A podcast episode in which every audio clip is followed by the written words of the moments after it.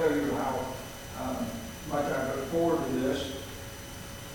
It seems sometimes that um, when I teach or somebody else is teaching and whatnot, and, and then there's a lot of things go on afterwards and whatnot, I, I, I kind of lose my perspective on um, how wonderful my God is. And I, I rush home to whatever awaits at home.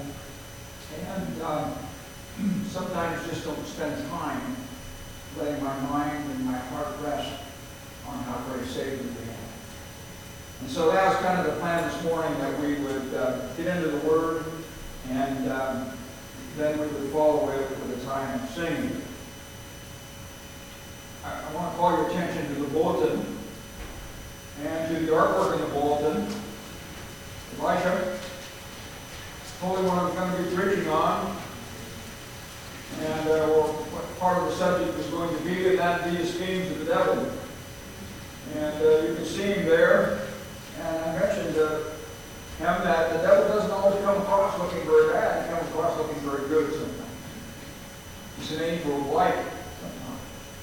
And so we got him here. Uh, half of him is uh, all right. The other half of him is not so good. One half of him has a light, one half of him has a horn. And uh, appreciate that picture. And then down below, you might kind of guess the division of people on the bottom of the picture.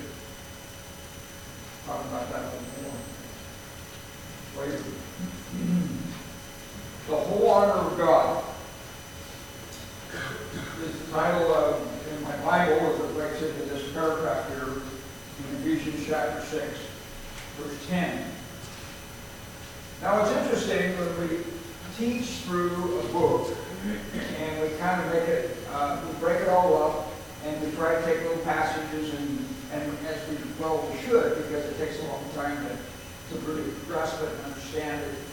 But if we're going to read right, right through the book of Ephesians, when you arrive at this point, it wouldn't be an introduction of anything new. Paul is not introducing something when he talks about the armor of God that he hasn't talked about in the whole chapter, in the whole book, chapter 1, 2, 3, 4, 5, and 6. It's just a conclusion. It's a wrap-up of the truths that he's presented in the book. The armor, when you read down through it, truth, righteousness, gospel peace, faith, salvation, they're the main themes that are in this letter. And Paul has chosen at the end of it to take those particular truths and give us a word picture of armor, something that in our culture everybody understood. Roman army was all over the place, and everybody knew uh, what their armor looked like. And so he just attaches those truths out of the book of Ephesians to that word picture. And then says it's really, really, really important um, that we put this armor on. And then he goes on to say why it's so important. He said, because that we put on armor so that you will be able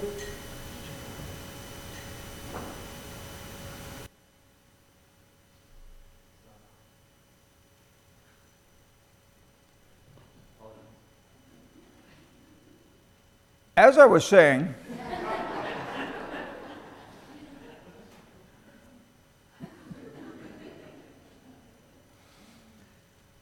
um, where was I?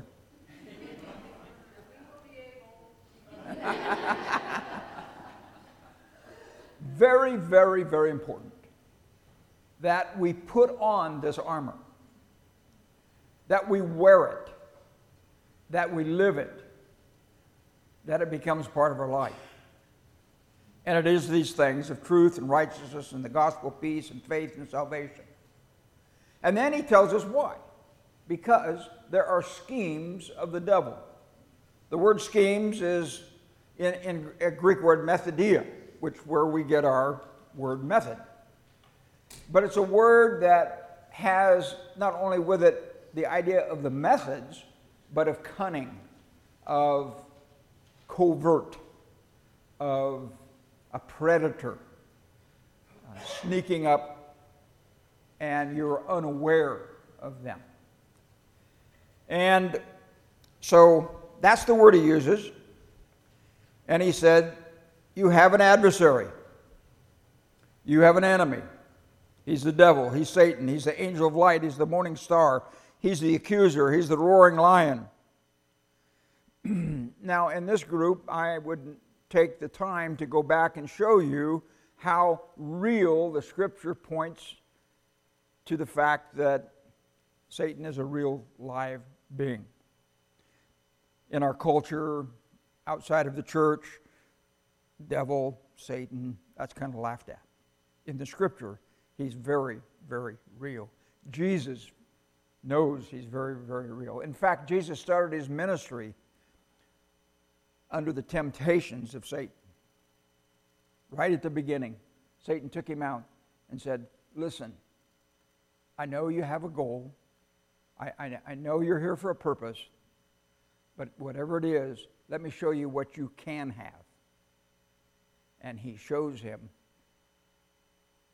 the reign that Satan is presently under, has, and he offers it to Jesus Christ. Jesus, of course, refuses him, but all through Scripture we see that Satan is real. He's real, he's powerful, and our own strength, we're no match for him. He has schemes, schemes, schemes, and more schemes. When I first looked at this passage, I thought, well, you know, maybe we'll talk about all those schemes. And I, I started trying to list schemes of the devil. And what I found myself doing was listing things that are very overt, very obvious.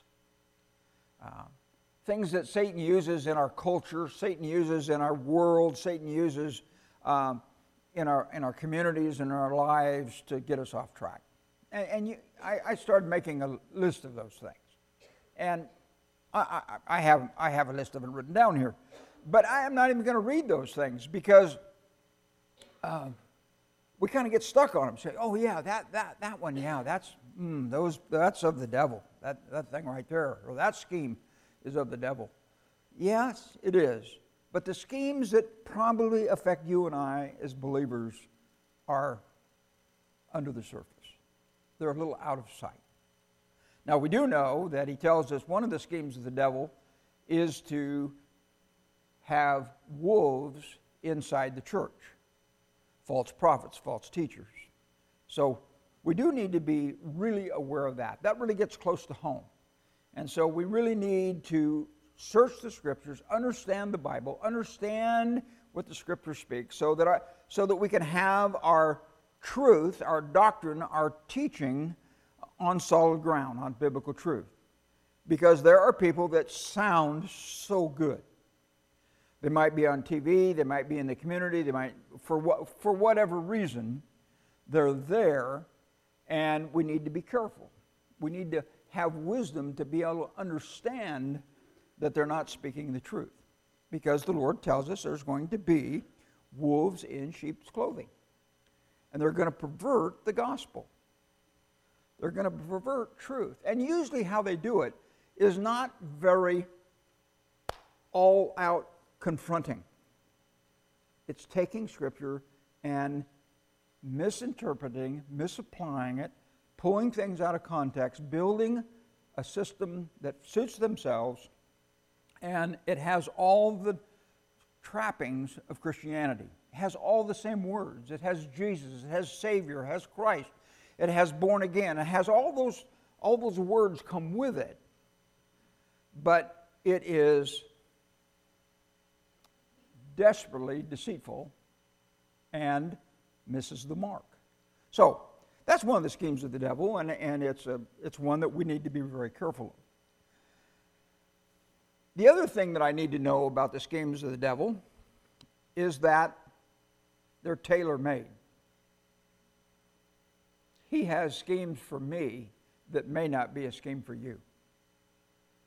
He may have a pitfalls for you that wouldn't, wouldn't faze me.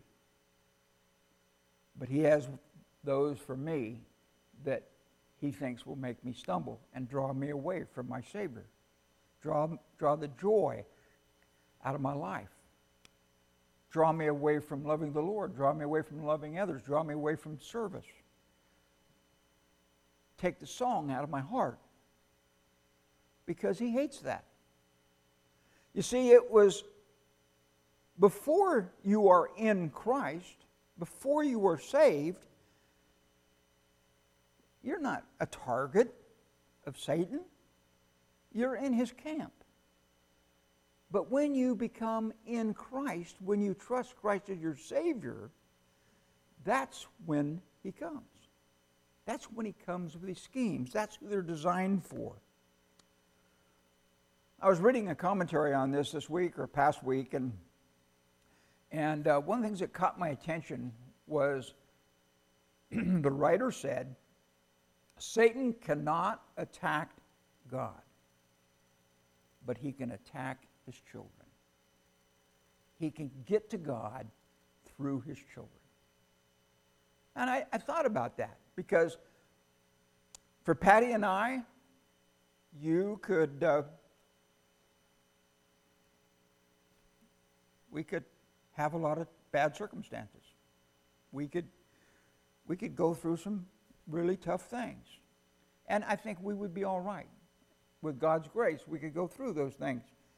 But when our children are attacked, when Satan attacks our children, oh, how that breaks our heart. Oh, how that breaks our heart. You see, Satan can get at God through his children. And I, I just took a mental note of that and I thought to myself, well, self, how about not letting Satan get to God through me? How about me being a little more concerned about resisting the schemes of the devil? Because I love my Savior and I don't want Satan trying to get to him through me. Just a thought.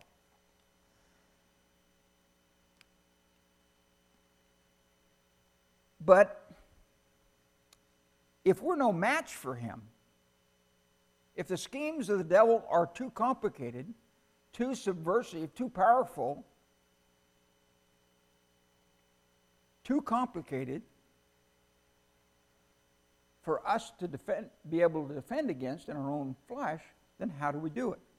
Well, look at Ephesians chapter 6, verse 10. And I want to share something with you that's really, really been making an impression on my heart in the last year. So I was kind of excited about to bring this message to you this morning because it's been something that I've been struggling with. I look at this verse. In verse 10, it says, Finally be strong in the Lord and in the strength of his might. First of all, he says, finally. And that's in conclusion. That he's wrapping up the book. He's just going back and saying what I said earlier. He's going to summarize and put this into a word picture with armor force. But he said, Be strong in the Lord. And as I look at that, I say, Being in the Lord is what I am.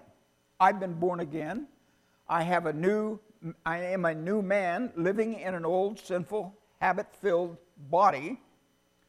So I'm not, I'm not sinless in the sense that I'm separated from it.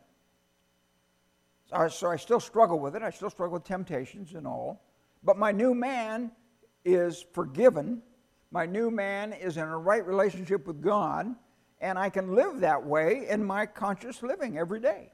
I can live in relationship with God. I can live in communion with God, even though I'm not perfect, even though I sin, because that's been taken care of. I've been made righteous by the blood of Jesus. So he says, So that's who I am. I am in the Lord. I am in Christ. But that's not enough. Because this verse says, be strong in the Lord. Be strong in Him. Not just in Him, but be strong in Him. Have the energy, have the motivation, have the wherewithal to flee temptation, to be obedient, have the wherewithal to love God, have the wherewithal to love others. Be strong in the Lord. And he says, in addition to that, it's not in addition, it's just another way of saying it, and in the strength of his might. And in the strength of his might. So, I'm to be strong in the Lord. I'm in Christ. I'm to be strong in the Lord. My own determination, my own self will, my own self discipline um, will not keep me from the schemes of the devil. So, what does? It says the strength of the Lord does. Okay. Well, how does the strength of the Lord become my strength? That's the question I've been asking myself over the last few months. That's a nice sounding term, is to have the strength of the Lord. But here I am. I know the Holy Spirit indwells me. How do I have that strength? What produces that strength? Be strong in the Lord. How does his strength, his power, become my strength, my power? Because he tells us you, you need to put on righteousness. You need to put on, well, that does some, there's some doing there. There's some energy there. There's some motivation there to put on righteousness, to put on faith, to put on truth. So there's some effort that has to go into this. But where do I get that effort? Where do I get that energy? Where do I get that want to? Well, we had an interesting example this week of power. And for many of you, you got your power shut off. Me, I live in the big city, no problem.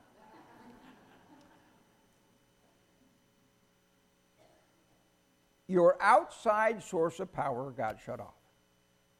So, what was your solution? Well, I know what the solution was for a 98 year old woman and her 70 year old daughter, who I rent a shop from, and the 98 year old woman is on oxygen and she has to have electricity, and when they turn her electricity off, something has to happen. And what it is, I took my generator up there and we kept her house uh, with power because of our own source of power. We weren't dependent on an outside source. We needed an inside source. And many of you did the same thing. Well, what is the generator in our life that produces power. What is the generator? What is it?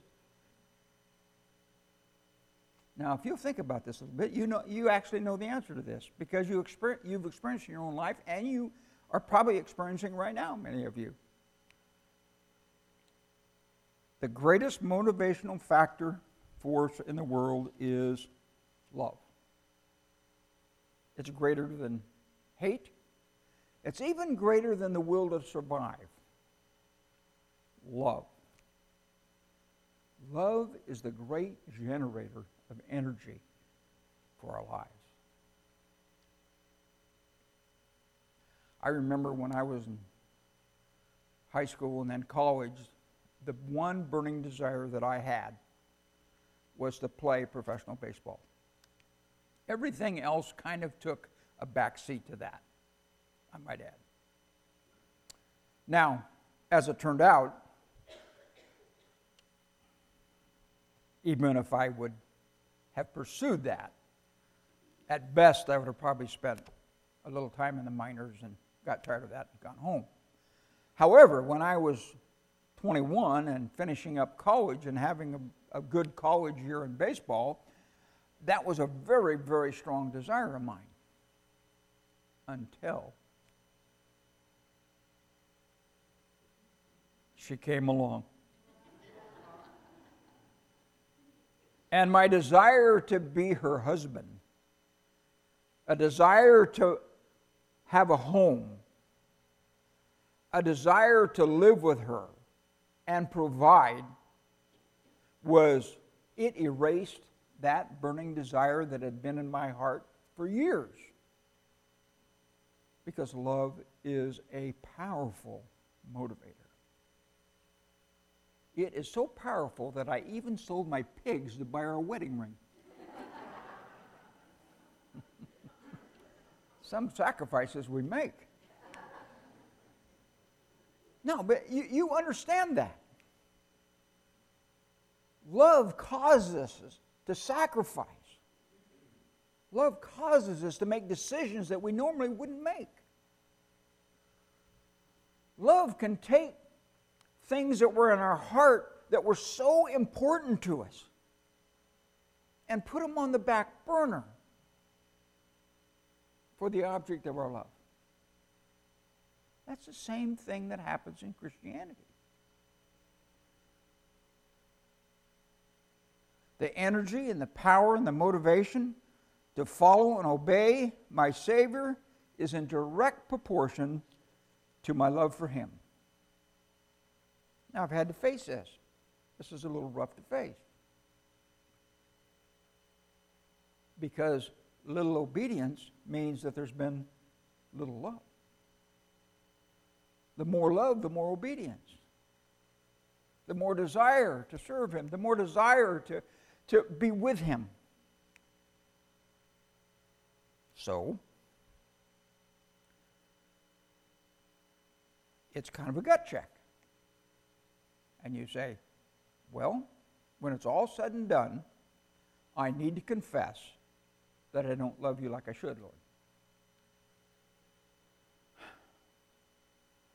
Now,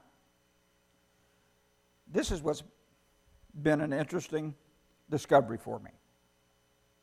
Where do you go when you're low on love?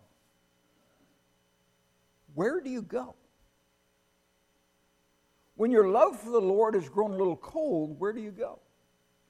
You remember we talked about this at the beginning of the book of Ephesians that in Revelation, there's a letter addressed to them part of that letter of Revelation is addressed to the Ephesian church. And they were good in doctrine, they were good in service, but he said, You have lost your first love. You've left your first love. Where do you go to get your love back? Where do you go to fill your love tank up? Turn with me to Ephesians chapter 1. Paul's got all the answers in here, we just have to find them.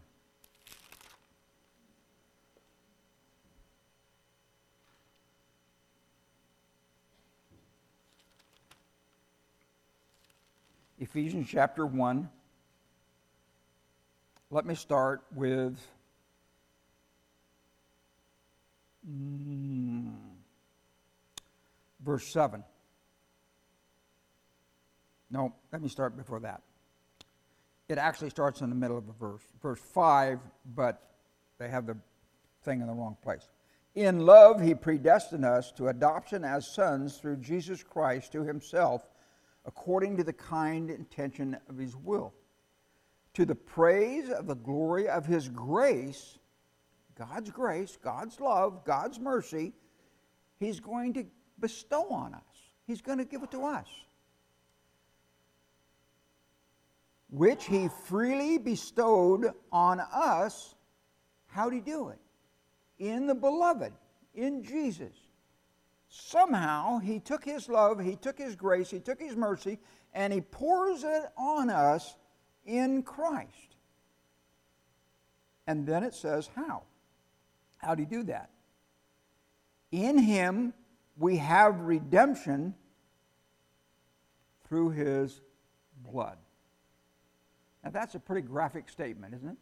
We have redemption through his blood.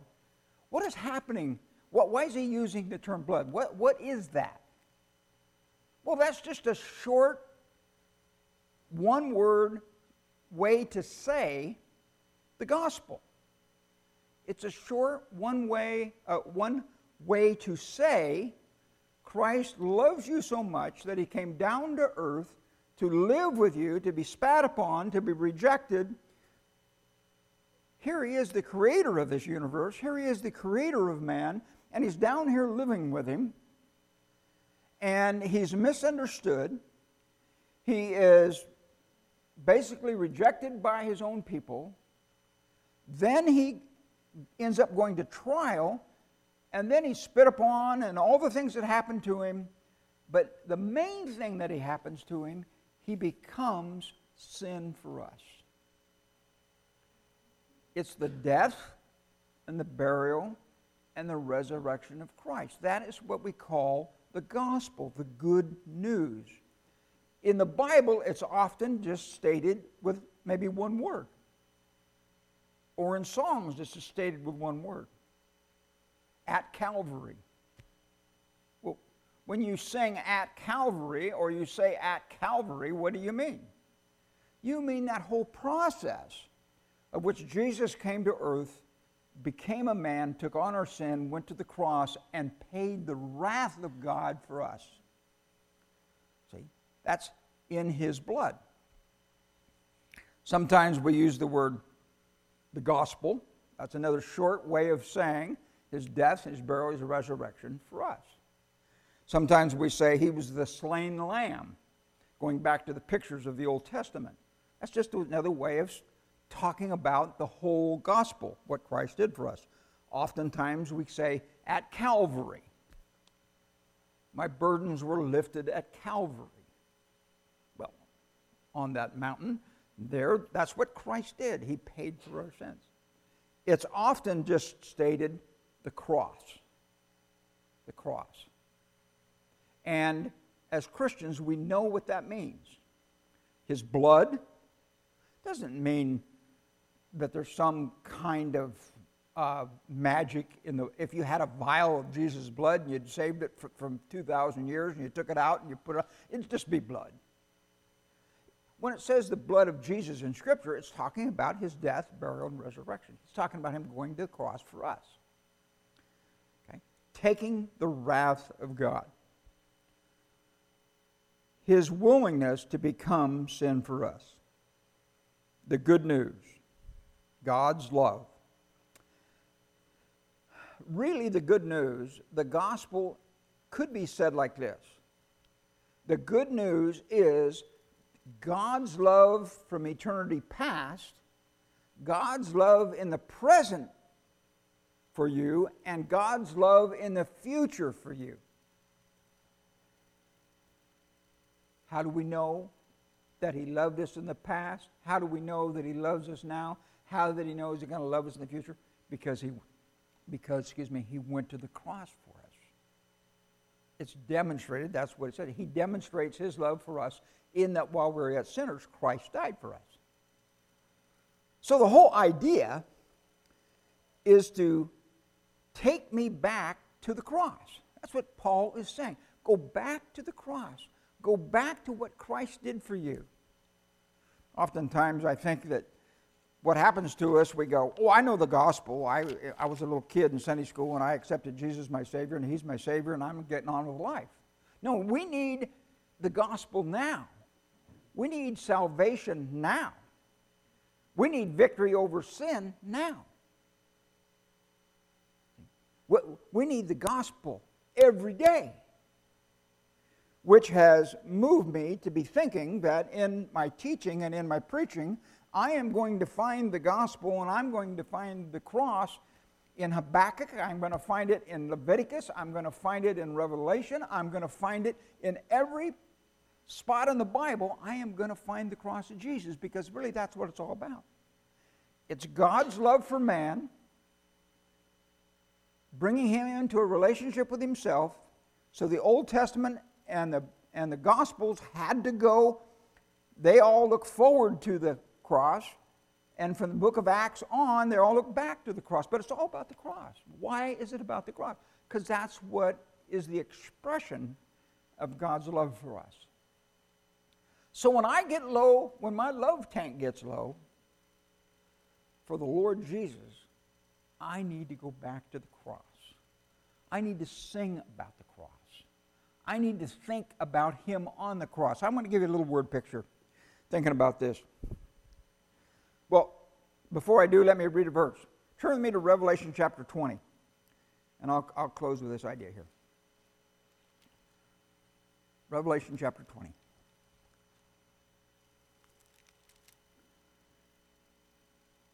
It's the great white throne judgment. And starting in verse 11, it gives a pretty good description of what's happening. The book is open, the names are looked for and read. And then in verse 14, it closes with this idea Then death and Hades were thrown into the lake of fire. This is the second death, the lake of fire. Not only does the Bible believe there is a devil, the Bible teaches there is a hell. This is the second death, the lake of fire.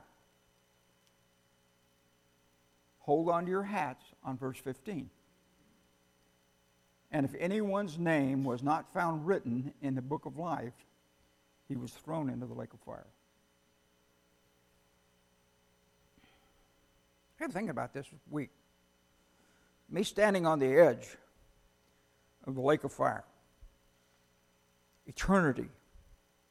Separation from God, separation from my loved ones, separation from joy. Whatever hell is, with all its pain and misery and darkness and punishment, whatever, whatever it is. I'm standing on the edge of it. Picture yourself just standing there, and you only got a few breaths of life between you and there. Just not many heartbeats when they stop, and, and you be in there. Picture yourself standing there, and you turn around and you look. Over there is Jesus on the cross, and he's crying out to you, and he said, No, no, no, no, no, no. You, that's, you don't have to do that. You don't have to go there. That is judgment for rejection of my love. You don't have to reject my love. I am on the cross. I will become sin for you. I will take the judgment. That I love you so much, Jerry, that I'm going to rescue from that.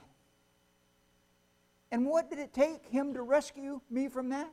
Coming down to this sad earth, sinful people, the creator of the universe, the Son of God, and becoming sin for us. Wow. That's where I need to go back to. I need to let my mind rest on those things more. In fact, I need to sing about them more. That's why we're kind of doing what we're doing today because I'm anxious to sing about those things. Let me read you the words to a song that many of you heard, and I just can't get it out of my mind. And came to us from down at the Getty. Well, we sang it before that, but down there they sang it. But just let me read these words to you. And then, music people, you come. Oh, to see the dawn of the darkest day Christ on the road to Calvary. Tried by sinful men, torn and beaten then, nailed to a cross of wood. This, the power of the cross. Christ became sin for us, took the blame, bore the wrath.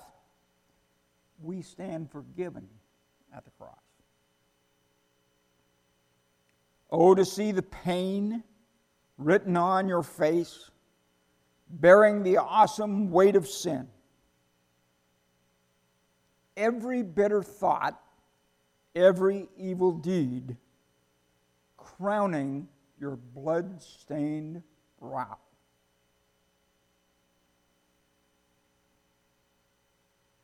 Then it changes a little bit. Now the daylight flees now the ground beneath quakes as its maker bows his head. Curtain torn in two, dead are raised to life. Finished the victory cry. Oh, to see my name written in the wounds, for through your suffering I am free.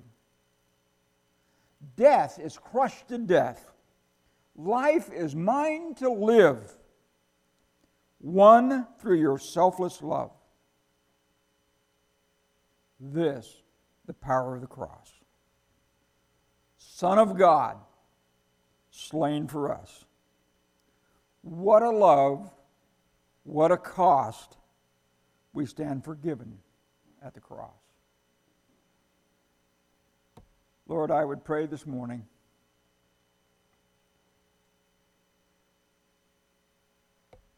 That if someone's here holding out, thinking they can run their life better than you can, thinking there's a better day ahead when they can make decisions to trust you, maybe, or to follow you, maybe, that this will be the day that they say, No. I want to stand forgiven at the cross.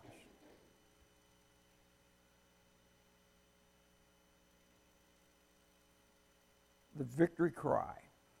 It is finished. Lord, thank you. Thank you for this time together. Pray for us as believers who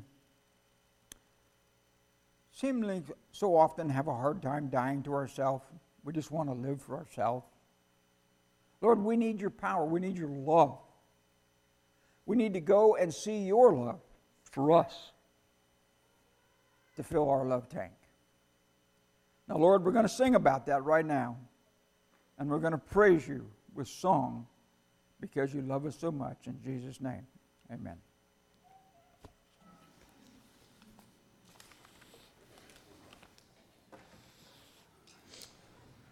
Let's actually start with that one. Can we switch this? Let's start with that one. Carolyn, we're going to start with that one, and we'll do this one second, okay? I'm going to start with the power of the cross. Since Jerry has introduced that well for us.